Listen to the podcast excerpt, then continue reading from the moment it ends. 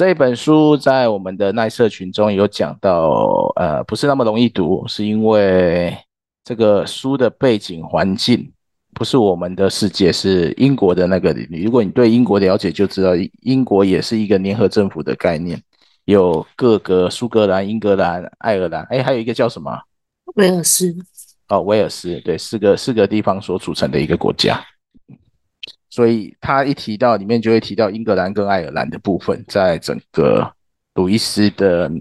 内容部分，我们在读的时候可能会不熟悉，但是我们就一起读，然后如果有问题或是可以协助补充的，就请大家等一下在读书会中的时候就帮忙补充相关资讯的。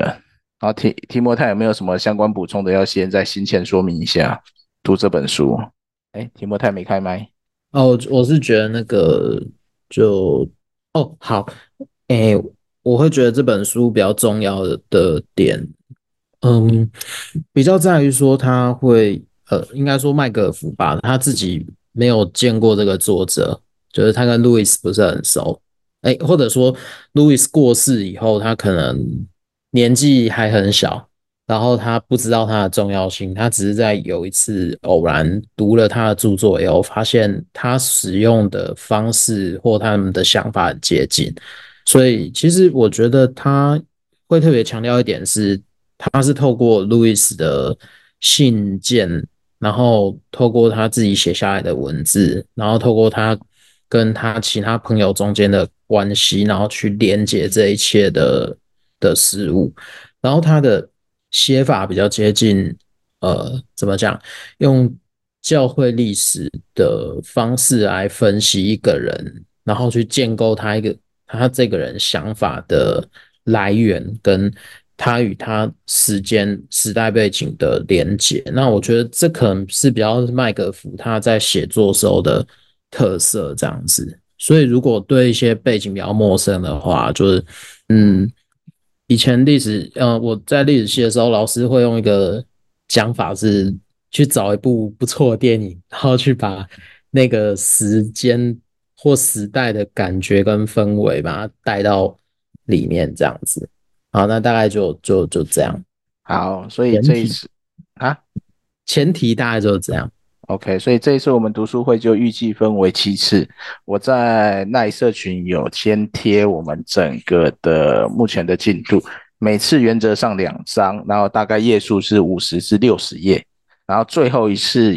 是一次三章，啊，就请大家大概每天读个十页，应该可以顺利的读完进度。好，如果没有人有问题，我们就正式进入读书会了。我还是要把我的开场念一遍。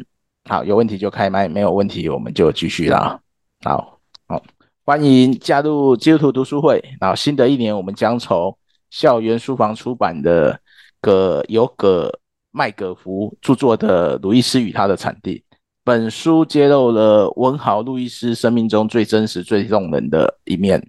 并以新的视角重新诠释他的信仰和作品的全新传记。然后作者因为和鲁易斯有许多共同点。相信值得我们一读。然后读书会的进行方式会先由提摩太进行书摘的分享，然后摘要后会开放讨论。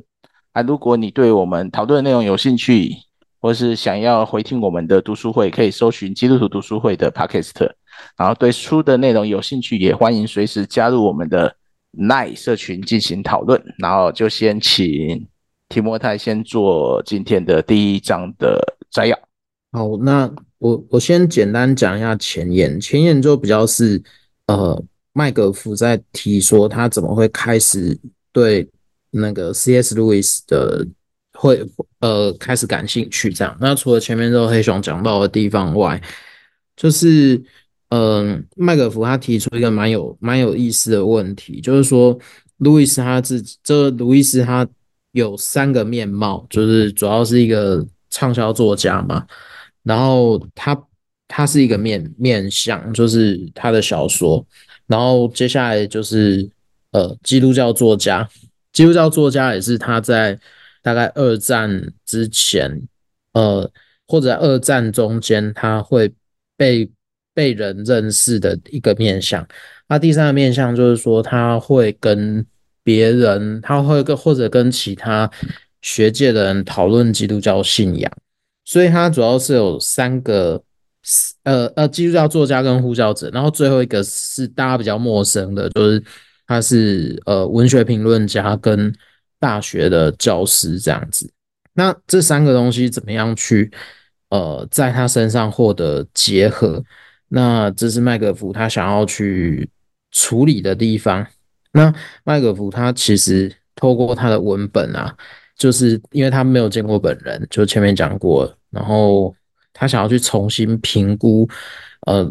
就是路路易斯的写作对他究竟有什么样的意义？这样，那第一章的话，就是进他会呃开始讨论他的背景，这样，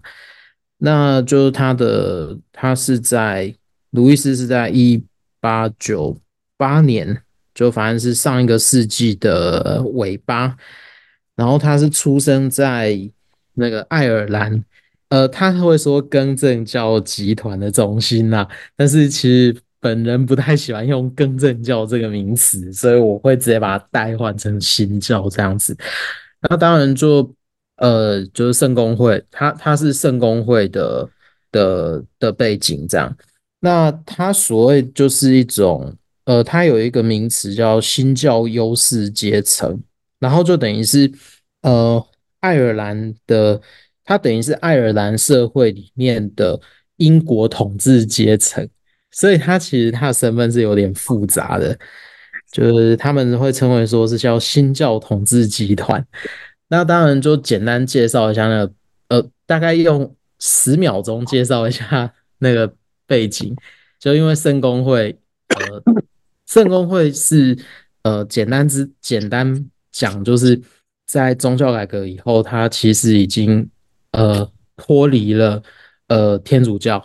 那天主教它反反正就是它脱离了天主教，然后直接被英国的国王管辖。所以圣公会是一个呃宗教改革下的产物。然后它跟天主教，它其实基本上是有。很接近，可是他们的领导人不一样。那爱尔兰呢？它这个是这个社会就是大家知道，那个波士顿有一个节日叫做那个圣派翠克节嘛，就是大家看那个波士顿塞尔提克的那一个，就大家会穿的绿色的那个那个，然后还会拿那个什么幸运草，然后那个就是另外一个不同的文化。那那个就是呃在。忘记了，可能八世纪吧，还是十一世纪的时候，天主教传到爱尔兰了以后，然后它开始在里面会发展跟生根出来的一个一个地方。这样，那呃，这边主要是说，因为路易斯跟路易斯是属于圣公会的，就是比如说在爱尔兰，他他是统治的阶级，或者说呃。爱尔兰的新移民，可是这个新移民是支配爱尔兰人的，那所以他们中间那个天主教跟圣公会，它它里面就很很大的敌对关系，就是在关系上他们是住在不同的区域。呃，另外补充一部片叫《贝尔法斯特》啊，如果大家有兴趣的话，也可以去看一下。它是一部黑白片，然后两年前才拍的，它就在讲新教的社。就大家可以来片你片中去看新教的社区跟爱尔兰天主教它中间的那个关系。对，好，那路易斯的家族啊，就是他的父亲叫阿尔伯特嘛，然后诶，他对，就是说，因为路易斯他们的家族，这个家族是，嗯，他们是做锅炉的，就造船，然后是船里面那个发动机这样。可是呢，他的父亲其实对这这行业没有兴趣。然后反而就是大家可以看那个书里面的描述嘛，就是他父亲是个文青这样子，然后所以他当时代的文青，他可以从事的法律，要从事的工作大概就是法律这类型的的事物。然后他父亲是在一八八零年的时候，他就移居爱尔兰的都柏林这样子。然后路易斯的母亲呢，诶，这个就很有意思了，就是他叫弗罗拉嘛。然后，呃，就是她是爱尔兰圣公会的牧师的女儿。好，那大家记得这两个身份，这两个身份其实还蛮重要的，就是就是说，呃，从呃，但路易斯的母亲她其实是一个蛮厉害的人，就是诶，她有点像是带着两两种身份，一个是呃，就是爱尔兰的优势阶层，就圣公会，然后第二个身份是女性，当时候在。开始在爱尔兰的社会有一点影响力的女性，这样子。好，那就是介绍她这么复杂的背景以后，然后呃，他就提到了一个就卢卢易斯的文化认同嘛。那他基本上呃，麦克福觉得他的，你可以从他的小说或者可以从他的写作风格，你可以看到很多爱尔兰的影子，那就等于是他。文文学上面创作的根源，这样，那他就会反映出一种所谓，就是麦克福讲的那个爱尔兰的特色，就是非常的叙事，然后非常的带着带着想象力，然后然后带着一种独特的观点。可是呢，卢易斯卢易斯他从来没有被视为是爱尔兰的文学这样文学家，那因为。鲁伊斯他刚好其实是站在，因为他特定的社会阶层，他不是，诶，就是说，因为他的社会阶层刚好就是爱尔兰人想要抵制的那个阶级，所以呢，他有点在这个过程当中，他被视为是一个边缘人这样。那影响他最大的就是爱尔兰的自然环境。可是关于政治氛围呢，就是这种天主教跟圣公会的敌对，还有就是。呃，统治阶层吧，就是英格兰的新移民跟爱尔兰的，就是本地人，他们中间的那个政治气氛是，可能这种敌对的气氛就不是卢培养路易斯的那个那个关键，这样，所以呢，他有点像是那种政治不正确的爱尔兰人这样。那另外就是提到他的文学背景嘛，就是路易斯他有另外一个。呃，灵感来源就是文学，就是因为他的他的爸爸是文青，所以他叫非常非常多的书，然后而且他在小时候他就会有很多的经验是去探索跟质疑他的那个世界，然后他会透过想象去去去去制造一种很独特的内在世界，这样。那当然就是呃，他的父亲呢、就是。呃，因为想要维系那种贝尔法斯特的，就是北爱尔兰的呃新教统治集团的利益，所以他就会觉得说，哎，小孩是不是应该不要留在爱尔兰，然后送去英格兰这样？那但是他在这个过程里面，他是一个怎么讲？就是他会觉得是好像很合理的想法这样，可是他父亲他并没有很。仔细的去评估去英格兰求学的时候会造成什么样的后果，所以这也会变成路易斯的跟他的爸爸中间会有一个很大的不好不好的关系。这样，那当他的哥哥就是就是沃尼嘛，他被送去英格兰读书的时候啊，然后他就变成路易斯，他就整整有两年的时间，他是自己在。自己去建造他的那个内在的世界，然后他被迫变成一个孤独的人这样子。那，诶，路易斯他其实一生中当中，他还追求一个感觉，就是那个感觉。其实我觉得他这边翻翻成叫悦目，但是应该是汪咏梅的翻译啊，就。中国学者他会把它翻译成悦目这样子，可是我觉得它它也是一个角度，但是如果你用英文来看的话，你就会比较明白，它那个就叫 joy，可是那个 joy 很难解释，就是呃，如果你要初步整理的话，那个麦可夫是把它定位成是一种满足的渴望，然后这个渴望它本身比任何别的满足都 令人渴望这样子。然后这个其实有点玄，但是这就是卢易斯他自己讲的东西，这样。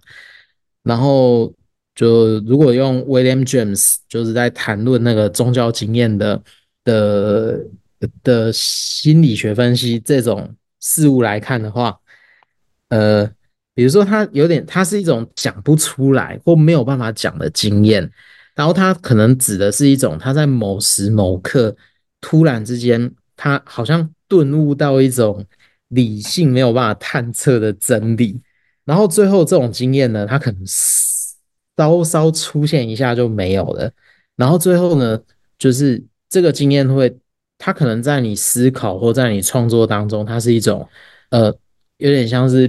co-pilot 吗？我不知道，就是说它会等于是一种有更高的力量在掌握你的书写，然后那个书写是你没有办法去控制的，然后就会自然自然而然的流出这样子。那最后就他就在讲这段就收在那个一九零八年的时候，就是说他母亲的那个好像是肺病吧，有点忘记了，就是说他的母亲就在就就病逝了嘛。那其实鲁伊斯他在瞻仰遗容的时候啊，他会，他就在那个过程当中，他会，他就写到说他，他或者说他自己回忆，呃，就是他他觉得随着他妈妈的离世嘛，所以一切安稳的幸福或者说平静又可靠的事物都从他生活当中消失。可是他的父亲没有意识到他的小孩有这种转变，然后。他会觉得说：“哦，既然家里面都出现这种变故了，那他唯一能做的就是说，那就尽责的把这两个小孩养大。然后，所以在这过程当中，他们就依然是照着那个模式，就是鲁易斯跟他哥哥都被送到英格兰读书，这样子就离开他们熟悉的那个环境，这样。嗯，好，就所以到这边，啊，爱尔兰哦，我觉得好。嘿嘿嘿。”因为我有一阵子还看过贝尔法斯特，对啊，但是贝尔法斯特其实他前面前面其实蛮精彩的，可是他到后面有一点点，我有一点点看到黄神，嗯，一方面对历史的那个背景没有那么熟，然后第二方面是他剧情的张力是埋在那种很深的地方，然后最后才爆开。我有点忘记他，我我最后就忘记他讲什么，只觉得他画面拍的很漂亮。OK，对啊，你要不要看一下那个聊天室小凤有贴出他的摘要？哎、欸，来看一看。那个我只是为了帮助我自己，不要读过就忘记。没问题，没问题，刚好彼此交流分享。我这一次完全没办法整理摘要，因为我只是大概觉得，哦，这个小孩，这个鲁伊斯。从小又是蛮悲剧，尤其是他母亲过世的时候，应该已经是属于创伤症候群了，只是没有没有办法处理这件事。我觉得，呃，就是我我可能会拉拉到第二第二章，就是我们去看他的那个成长哈，就是他其实他一直被，因为我自己有这种经历哈，就是小时候，然后然后就是外公外婆带，然后就不断的在那个环境当中变动。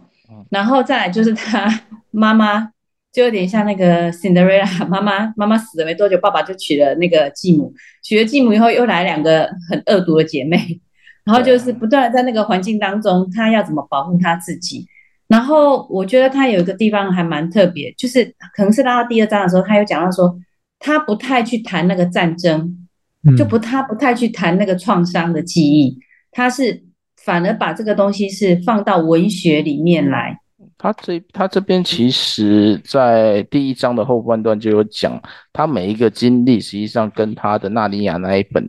那几本书的故事，他是有一个呃做回应的。对，嗯，所以实际上纳尼亚就是他的一个成长背景的一个反思。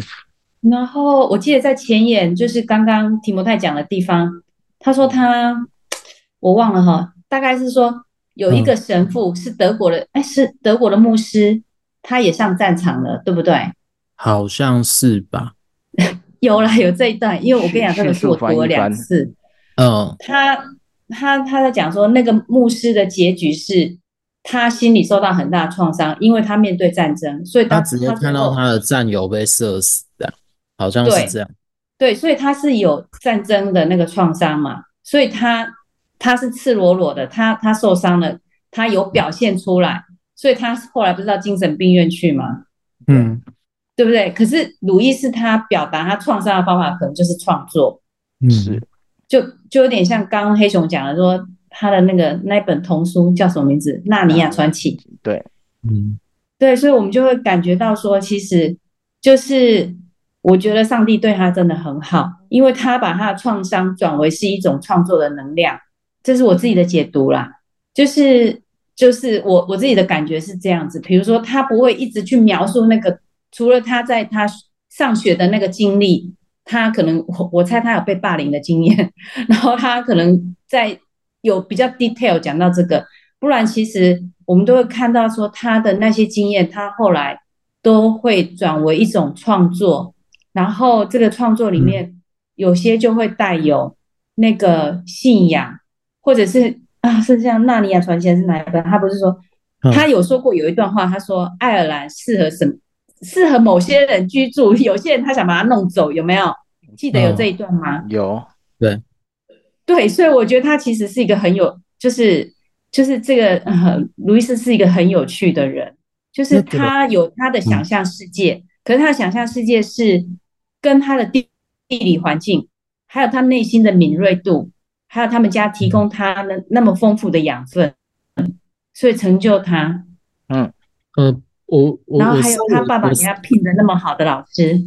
我稍微补充一下好了，就是关于电影部分啊，是就是其实应该是爱尔兰起义情会比较接近路易斯的时代，可是那个后面的贝尔法斯特，他反而是后面的应该是战后的十年里面爱尔兰的那个动荡。然后它其实是一个很长期的时间呐，就是就是说，呃，我记得最近好好像有很多电影在讨论这个，但是他们都用不同的角度去拍这样子，对，就是说拍英国跟爱尔兰中间那个关系，对，然后它是比较晚的，所以我就是贝尔法斯特这个，就是只是让大家比较知道说那个冲突的那个张力，然后但是真正接近路易斯的时代是那个复活节的。好，爱尔兰人说起义嘛，那英国人说是叛乱这样子。对，好，就这样。好，谢谢。好，还有要补充的吗？啊，如果复杂，对啊，这一章这一章其实等一下就进入他的学生生涯了，因为从他这样子小，这前面是一个概述嘛，嗯，他的童年时光嘛，快速的度过了一个爱尔兰的童年时光，嗯，原来他家的人全全部都是灌路易斯嘛，那这样。路易斯的全名叫什么？他叫做什么？Cel 呃，我有点忘记了，他是 Celeste 吗？还是什么？哦、对，我看到了 Celeste。等一下，我要看一下。第一章，第第第七第第一章的一开头就写了 Clive，Clive，C L I V E。嗯，Clive，Clive，Clive，他也叫 Jack，好像好像也昵称 Jack，是不是？自己取的小名。对，小名，对，就从从很长的名字变到很短的名字，所以蛮蛮蛮神奇的一个成长环境。嗯、那我们接下来就继先继续到他的学生时期吧。如果没有人有疑问，或是没有人要补充的话，我们就先往后走，最后再来整体讨论这个呃成长过程吧。嗯，好，好，等一下，哎，好，等一下，好，好，因为我我因为那个字母还不太会操作，所以那个刚刚我我有一个。我觉得我我我们可以讨论一下，就花一点时间讨论一下它里面讲到的那个岳母的经历。哦哦，岳母岳母这个，请那个宗教宗教硕士回答一下。是谁？什么什么什么什么什么？就是他在第一章，他第一章的时候，他其实他有，就是其实这跟他整个信仰的，我觉得是神，可能是上帝埋在他心里面有一个渴望。然后这个渴望是经由那个环境，经由那个他所居住的地方，然后上帝唤起他内心那个渴慕。他是说沐浴啦，啊，我是觉得那个是渴望，就是对一个神圣的渴望。然后那个地方很特别，他其实他讲了，就提摩太有摘要出来，在第三十二页。哦，对啊，对吧？他说，呃，他说他其实是一种没有被满足的渴望。然后这个，因为这个渴望就终身成为卢易斯生活和写作的核心课题嘛。那他怎么描述这个渴望？是说，第一个他是就是可能没有办法言语；第二个是一种内在的权威跟启蒙的感受；嗯，然后第三个是这个经验就是来得快，去得也很快，就是有点捉摸不到。然后第四个，嗯、第这个提摩太都有摘要，他就说他感觉到好像有一个更高的力量将他拖住嘛。对，嗯，所以他好像一辈，就其实这个经历是在他应该是在他多大？小小时候，大概六岁吗？还是应该说他在家中自学的时候了？对，其实我觉得说一个很小的小孩，就是如果说他真的是六岁，那你你你想想看，这个经验有多么的深深的抓住他。应该是上学之前这样，他是到那个、啊、小立社的啊，对，小力社就是他已经读书了啊，对，但是他有点像是自某一种自学，对不对？因为他好像没有正式，他只有到英英格兰的时候，他才正式进入那个学院体制嘛。然后，对，我就想说，你们可以讨论一下这一段吗？哦，这个我觉得他他用的是那个 William James 的那个观点，哎，就是去去剖析他，他其实有点像是想把他的观点做做做归类这样子。那这个我记得在。哦哦哦哦，我记得在台神的系统神学，好像还蛮喜欢讲这个东西的。这我觉得不太容易。我觉得这个其实这个这个在宗教宗教科有它的一个认定啊，就是说一个人会进入一个宗教是有他的几个层级啊。所以我之前比较强调就第四部分嘛，所谓的那个鲁伊斯他自己的个人经验嘛。对好，所以我们把时间给格罗利亚帮忙补充一下，这样一个人进入宗教信仰，他主要会有什么关键呢？那个，那个，sorry，我我那个我是想到那个，呃，他提到这个，呃，我们译者是译那个木月嘛，哈，就是在这个 joy，我们呃，在就我们圣经来讲，或者保罗书信，我们都常常讲这个你们要喜乐啊之类的，哈，这个。类似这样的的意思，哎，那我觉得到后面这两个东西跟路易斯的信仰里面的喜悦，呃，或者说我们圣经保罗书信里面讲的 joy 是可以连接起来，但是过程相当长久，相当相当不容易，而且中间有很长的一段时间，呃，路易斯是无神论的啊，所以说。是是不可能跟基督教信仰，呃，这个呃有好的态度哈、啊，是很很讨厌、很反抗的。所以呃，这中间路很长。但是这个东西就是说，刚刚小凤讲，上帝给他一个很特别的东西，但这个是什么东西？他要去了解，随着他生命的成长，才能够慢慢浮现出来，他才慢慢知道这是什么东西，是怎么回事。他投射到好多好多不同的东西，结果有的是有的是正面的，有的是负面的，有的只是个假象。他慢慢去试，慢慢才知道他心里面所感受的那个是什么啊，所以慢慢才知道这是一种 joy。那个 joy 又如何定义？这过程又很漫长。那呃，他每次提这个这个后面书斋就会讲到，呃，那个是从这个。叫《Surprised by Joy》这本书啊，来提出。所以，如果我们想真正了解他这个成长的历程啊，这个过程相当不容易，相当漫长，中间曲折很多。那么是怎么走过来？可能要要稍微要去看这本书哈。他他为了这个东西写了一本书，叫《Surprised by Joy》啊。这个 Joy 就是我们的作者。翻成木月，那他自己也很惊讶啊！这个上帝给他这么奇妙的东西，但是要认识上帝的礼物，要认识上帝给我们的礼物，又不是那么容易的事情。要发觉这个礼物有多神奇，有多重要，也不是那么容易。所以说，这个过程相当对路易斯来讲很很漫长，也很精彩，也很重要。那那那个，我觉得有一个地方，呃，可以注，就是他书里面有提到一个人哈，叫 McDonald 这个人，那个对他是一个呃，有很大很大的转换啊，很大很大的启发。转变啊，在在摸索自己内心世界这件事情有很大的影响。这样，那我就是特别提到这本书对 joy 这件事情来讲是非常的重要。Surprised by joy。好，谢谢谢谢。哎，格罗利亚要补充吗？你终于可以讲话了。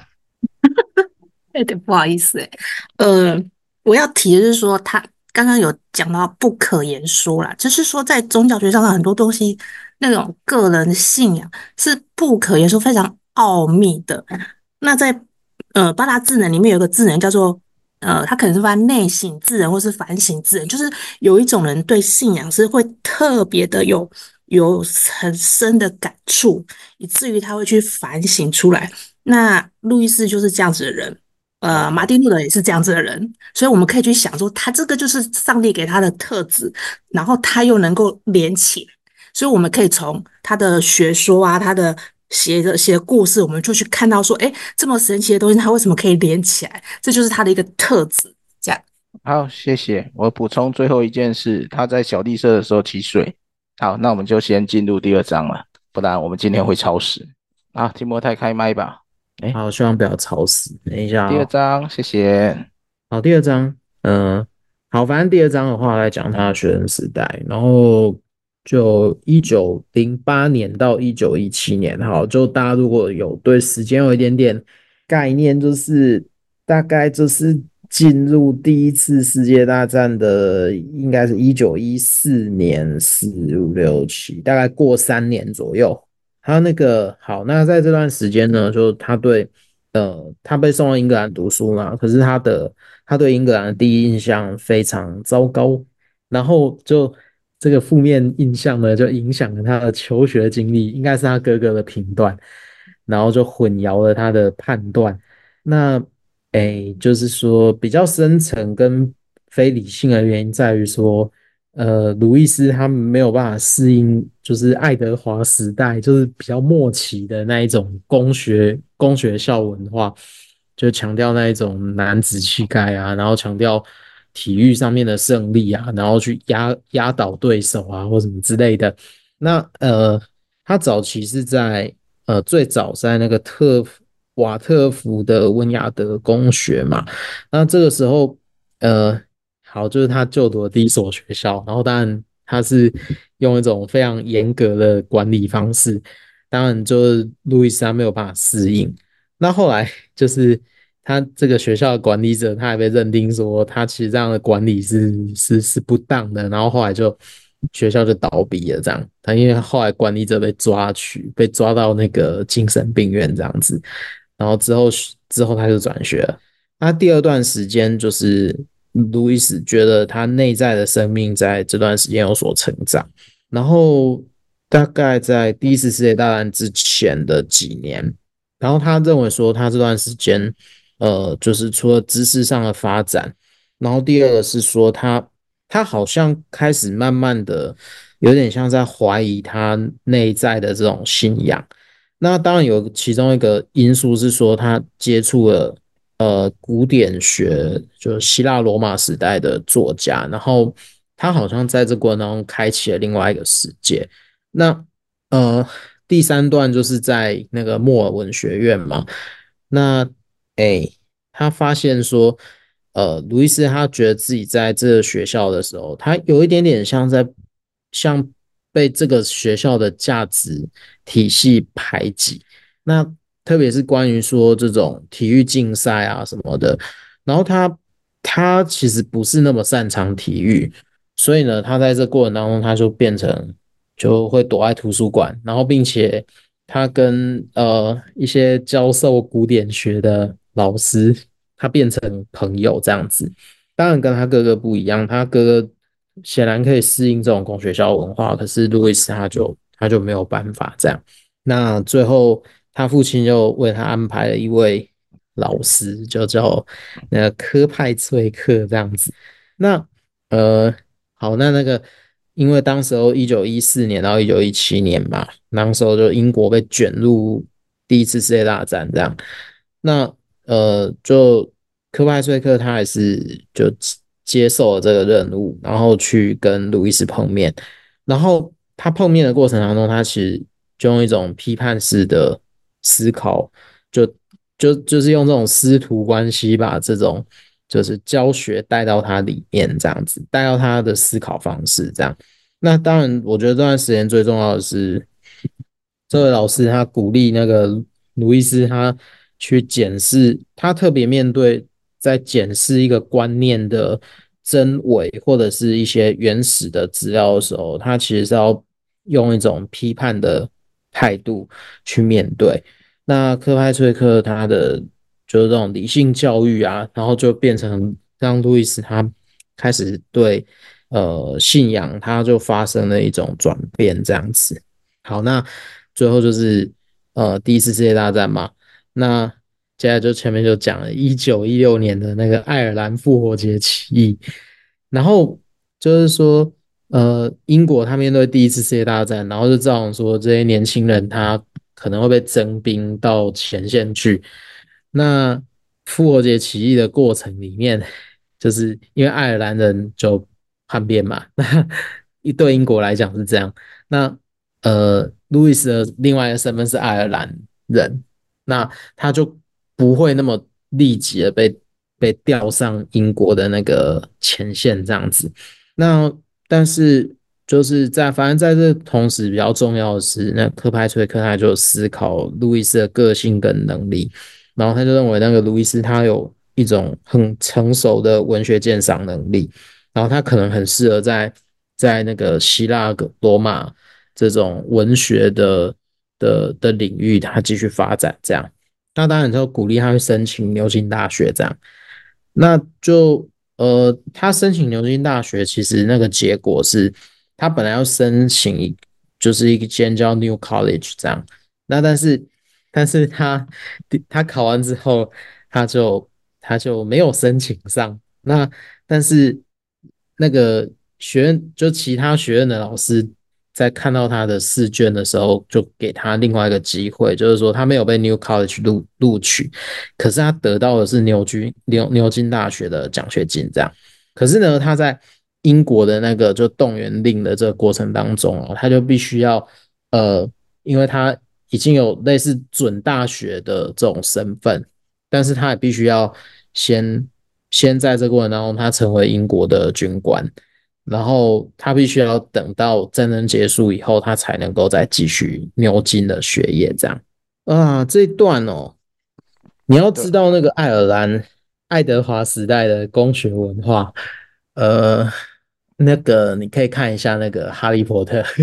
啊，因为他某种程度就是用。这种公学文化的学院内部的竞争，他写出来的那个、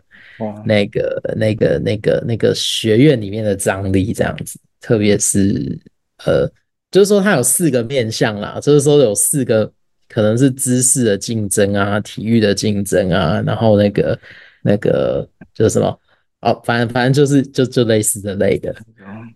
两个学院、三个学院、四个学院、四个学院。OK，对啊，所以这是他们的刻板印象或价值观这样。所以这边等于是在讲鲁伊斯几岁到几岁啊？一九一六十八十八岁，十五到十八岁。嗯，反正就我们一般的中学生，就高中生时期。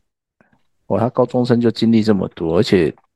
确实他这种如果没有他哥哥在，他就是属于被霸凌的状况哎。而且他不能离开他熟悉的环境，所以我觉得这个应该就是跟他妈妈过世那边其实是有相关性的。他就今天今天我稍早有聊过嘛，就是依附性的问题嘛，嗯、所以就可以看到路易斯他依赖母亲、依赖哥哥，包含未来后面讲的呃依赖朋友的妈妈。嗯，对，这到后面就会有这个。嗯，但是仔细看，其实他应该就是因为。他也不算是一个，呃，如果以以以华人教育来讲，他不算是一个符合期待的学生，他是一个异类，应该算是所谓的坏班学生吧？因为你不愿意做到贝多芬嘛，对不对？哦，对啊，啊，所以他这个经历求学也是蛮，嗯，蛮辛苦的，但是他也因为他有特别的，刚好有遇到一个赞赏他的老师嘛。有适合的老师啊，应该说第一个学校莫尔文学院吧，有一个对啊，都有碰到适合的老师，但相对他在信仰上这一块就是越走越远的嘛。嗯，也我觉得这也不见得是坏事，因为我自己信信主的路上就是这样，刚信主很单纯嘛。嗯，但是你越思考越看，甚至我有一段时间也都在看各种佛学书籍嘛，就觉得信仰不真实。这个基督信仰不真实，所以就要去多学其他的东西。到后来再像这样子，真正碰到一个问题再回来，我觉得那才会算是一个呃比较生命的更新的一部分吧。嗯，所以我觉得他他走他去认识一个环节，这应该是某种塑造过程。我我不会把它看作说他就是走离了或是怎样，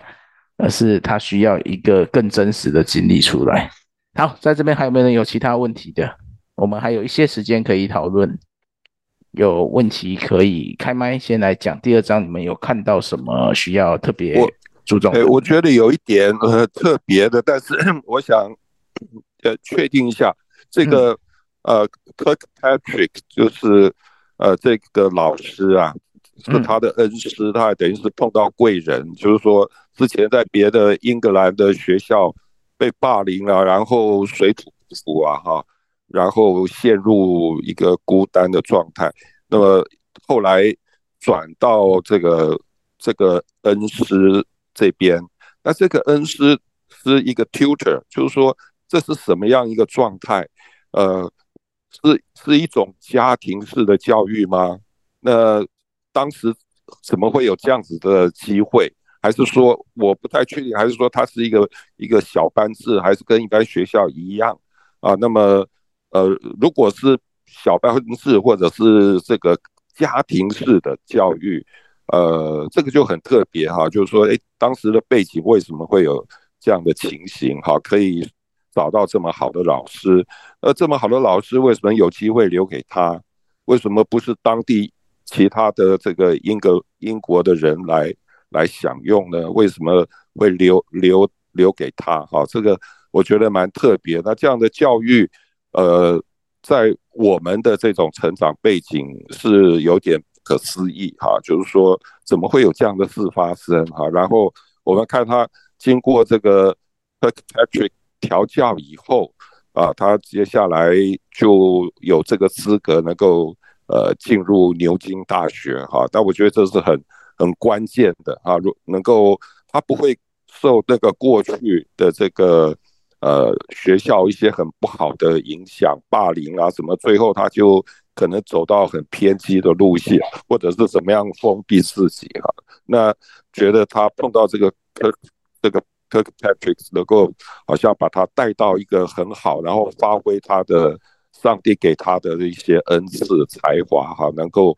整个发挥爆发出来哈、这个。这个好像是一个点火的老师啊，这个 tutor 很特别啊，这是我很好奇的地方。派翠克老师，他好像有讲到说，他也是他的路易斯爸爸的老师嘛。对，对。然后他也请了他帮他的哥哥家教，要让他哥哥去考那个军官的考试，是吗？我不知道有没有记忆错误。应该没有，就是就好像就是这样。嗯、他。所以他其实他他应该也蛮高兴，好像书我记得书里面有讲，就是说他们家里三个男的都受教于这位老师，然后这位老师他的学经历也很特别，因为他也去就是在第二章他有讲到说，他其实有去竞争校长这个位置，但好像没有成功的样子。对，我只是很粗略看过，就是他是他是去那个五十六页。哎，对，然后他他其实他有他特别的教法，他就是，所以卢医师有说嘛，说他对他的变，他在他身上就是学到辩证法，他他让鲁医师不要随便就下定论，或是提出你的想法，就是你要有根有据嘛。嗯，所以其实我我自己我在读读这个书的时候，我就觉得，我觉得神的安排很奇妙，你看。我这我个人想法哈，就是上帝是怎么训练鲁医师的？借着这个家教的老师，这么优秀的老师，训练他的辩证，训练他的逻辑。然后其实一路上看来，好像是这个老师更更是让他离开神，因为他没有办法证明有神。可是也是因为这样，他经过这么严格的训练，可是最后他还是归向神。嗯，就我我我觉得这个过这个过程呢、啊，我觉得这个辩证就让他可以不是从一个单纯的相信，也不是从一个呃家人的相信出发，而是他自己辩证过，直到全部都验证结果。仍然无法推翻这件事的时候，他就全然降服了。这是一个过程，所以才说我不会把它当做变无神论，是是很严重的事情。我反而觉得这是一个成长的过程。嗯，对。然后还有，我觉得在是不是在欧洲，在在这样的呃，就是我们我们就是我们在东方，我们很难想象，就在欧洲，他们他们那个时代，他们是蛮盛行，就是上上流阶级，他们是蛮盛行请家教。就是我们有时候在看电影的时候，也是会看到，所以这是回应刚刚 Rocky 弟兄他他提到说，哎，论庄园，呃呃，对对，大概就是这样。因为我就看过我我先生的就是一个朋一个他 他以前的一个老师，他的女儿就到意大利去，那我就说他他去干嘛？我们就很难想象啊。他就跟我说他去当一家 nanny。哦，嗯，对，然后啊，我们就想说。那你都读到大学，你为什么去当家 nanny 这样子？因为他女儿很漂亮，是就是老美那种，就是他是学艺术的，就是跳舞舞台剧这样子。然后他就跟我们说，因为那个那个那个那个就是意大利的那个他的雇主，其实是想要聘一个美国人，然后来教他，就是跟他们住在一起，然后让他的小孩学学英文这样子。所以我我就觉得这是。可能跟我们东方社会不太一样，嗯，也也没有说不太一样的，那个看看家庭规模决定，对，台湾有钱人也是会这样做的，对啊，我我我认识的一个建商老板，他就是这样带他的小孩，然后会请所谓的算是保姆等级的家庭教师，然后教他特定的语言或是相关的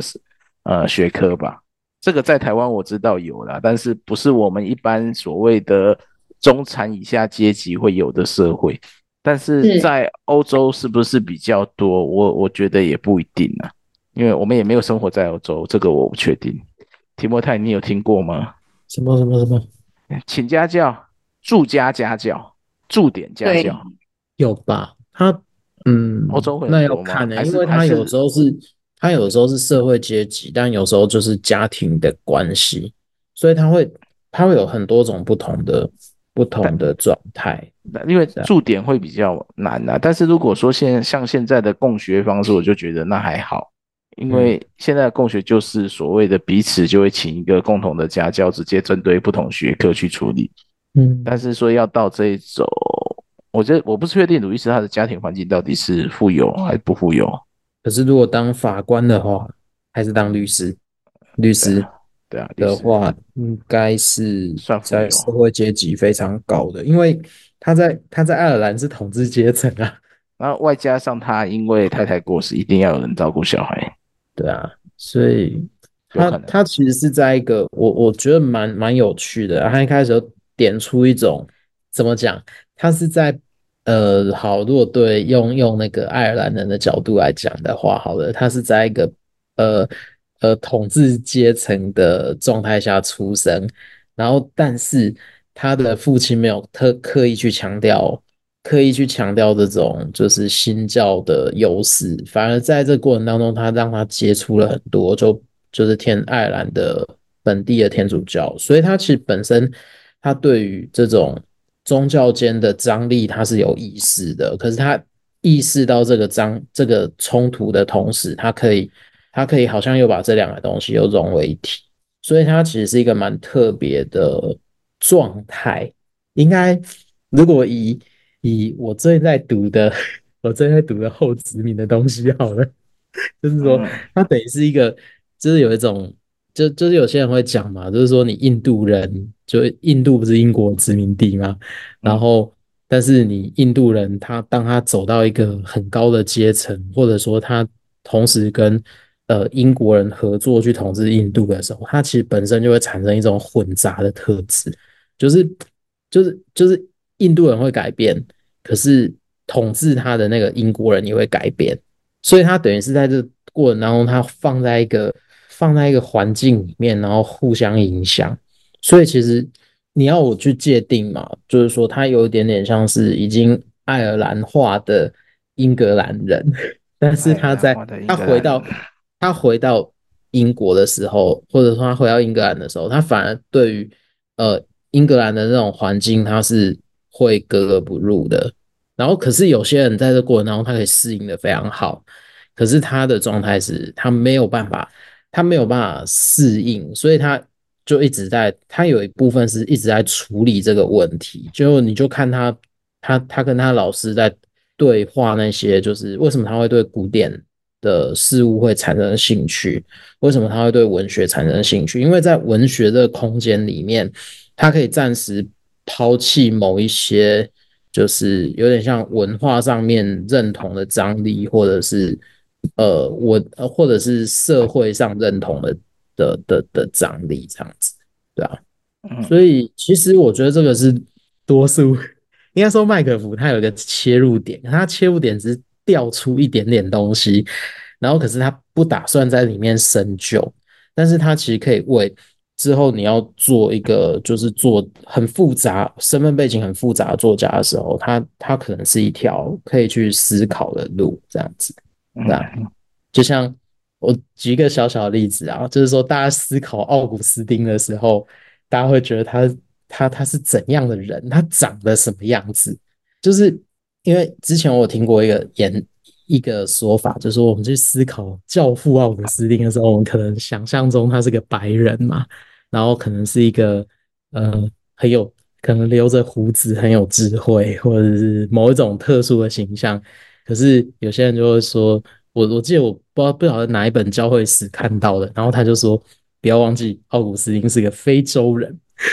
嗯，还有他非洲地区独特的，就迦太基这个地方独特的观点。然后这个观点是你不可以去否认他的，这样，嗯，好，就大概就这样。好，谢谢。啊，有没有人有有觉得这一章还有什么重点没提到的？可以开麦来分享。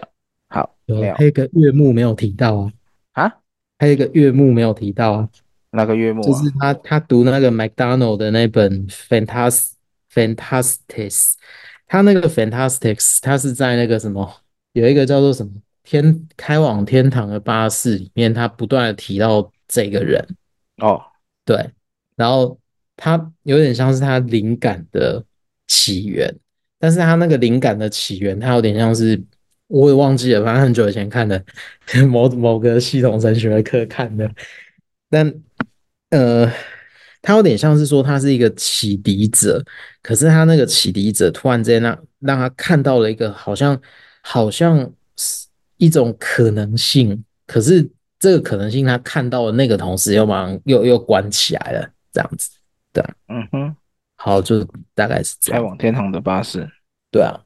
那个这个人我我是觉得蛮重要的，就是说想要了解路易斯，要就是我们要多记得这个这个人，他就是路易斯，他是我觉得就是说我看的前后，我觉得他。他是在一个很随意的状态之下去碰到这本书，啊，是那本书也是讲到很比较能够发挥想象神秘的一本书哈。可是他这本书看了以后，对他的影响之大，是吧？所以说他慢慢后来才慢慢改，才觉醒到。啊，这本书把他虏获去了哈，所以说，呃，并不是一开始就知道这本书有多重要，是很随意的状态。然后，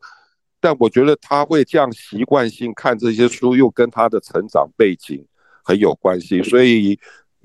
我是想到说，我们这本书的中文名称是那个路易斯和他的产地嘛，哈，对，哎，产地这两个字我觉得很有意思，那就是说。好像什么水果的产地一样，那路易斯是某一个地方的产地啊，所以说，呃呃，我们有一句话说地灵人杰，那这个人杰跟地灵，人跟地很有关系。那这本书我们第一章呃，我们的作者麦克夫就是说很清楚，让我们看到那个它的产地有两部分，啊、呃，一部分的地呢是那个路易斯住家的那个呃爱尔兰北爱尔兰的那个景观啊，天然的地景啊，这是第一个地，给他很大的影响。可以发挥想象的那个地景啊，天然的地景。第二个地是他家里面居家环境的那个地景，那个地景啊，就是他爸爸喜欢看书，然后家里面东一摞西一摞，这里书架书架下面也有。我们可以我在看的时候就联想到，呃，很像我们以前去牯岭街旧书摊看到的那个景观啊。现在书店都弄得很整齐，就没有那个味道。以前的旧书摊就是东一堆西一堆，地上有时候进去路都不知道怎么走。那么你要找那个店员，他不知道埋在那个书堆的什么地方，你要找半天叫一下，他就会伸出头来。就是感觉是那样的一个家庭环境，他可以随意的哈，就是去翻阅各式各样，从那个书堆里面找到很多的惊喜，很多的想象啊，所以说。这个地灵人杰呢，它有两个地哈，一个是外面的地，这个大自然的地景，一个是他居家的地景。那呃，我觉得这个上帝给他莫大的祝福啊，呃，栽培他以后可以用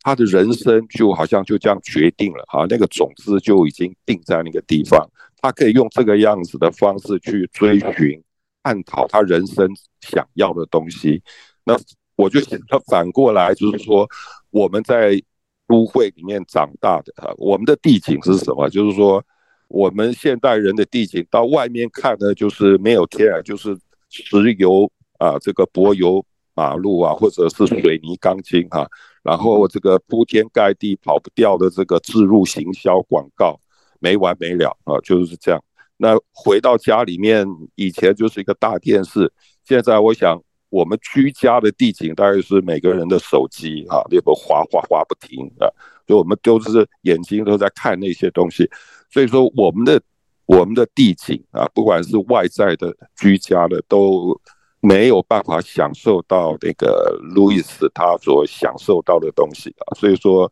我想这可能是上帝特别特别特别给他的一个恩典哈，当然也许上帝也有给我们了哈。是个住在都会区不同的恩典，也许也是有有另外一种的帮助哈，只是可能非常不一样，那这是我的感受。那、谢谢 Rocky 的分享，对啊，每每一个每一个人都有他的产地啦，那个产地到底会产出什么特色呢？就看上帝怎么带领。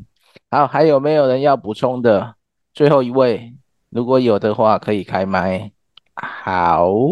大家选择。没开麦，那我们就讲预告一下哈。下一次我们就进入第三、第四章，它总共将近七十页。但是因为下礼拜我跟 Alice 要去接待葛培里布道团的同工，所以我们会没时间参加读书会，所以就延后一周到十八号。所以大家可以一个礼拜看一章，应该压力不大。因为这一次也下礼拜的页数是比。我们平均值是高的，平均大概是五十到六十，所以就请大家可以先写好。然后如果说你们要分享一些想法或是摘要，也可以在那群里面先贴分享或是讨论。然后我们直到十八号再来进行线上的交流。然后我们交流原则上就还是先书摘书摘分享，因为。书斋分享有一部分是为了大家，如果没有办法看完书，或是还没有看书的，我们可以先做一些重点、重点整理，然后也可以让大家，假设这个内容对你有特别感触的，也就可以一起线上讨论交流。因为每一个人他的生活经验，也许会有一些呼应的地方，也欢迎大家一起分享。好，那我们今天晚上就到这边，那就下下礼拜线上再见了。各位晚安了，好，晚安，晚安，谢谢谢谢，晚安，谢谢大家，拜拜，谢谢，拜拜。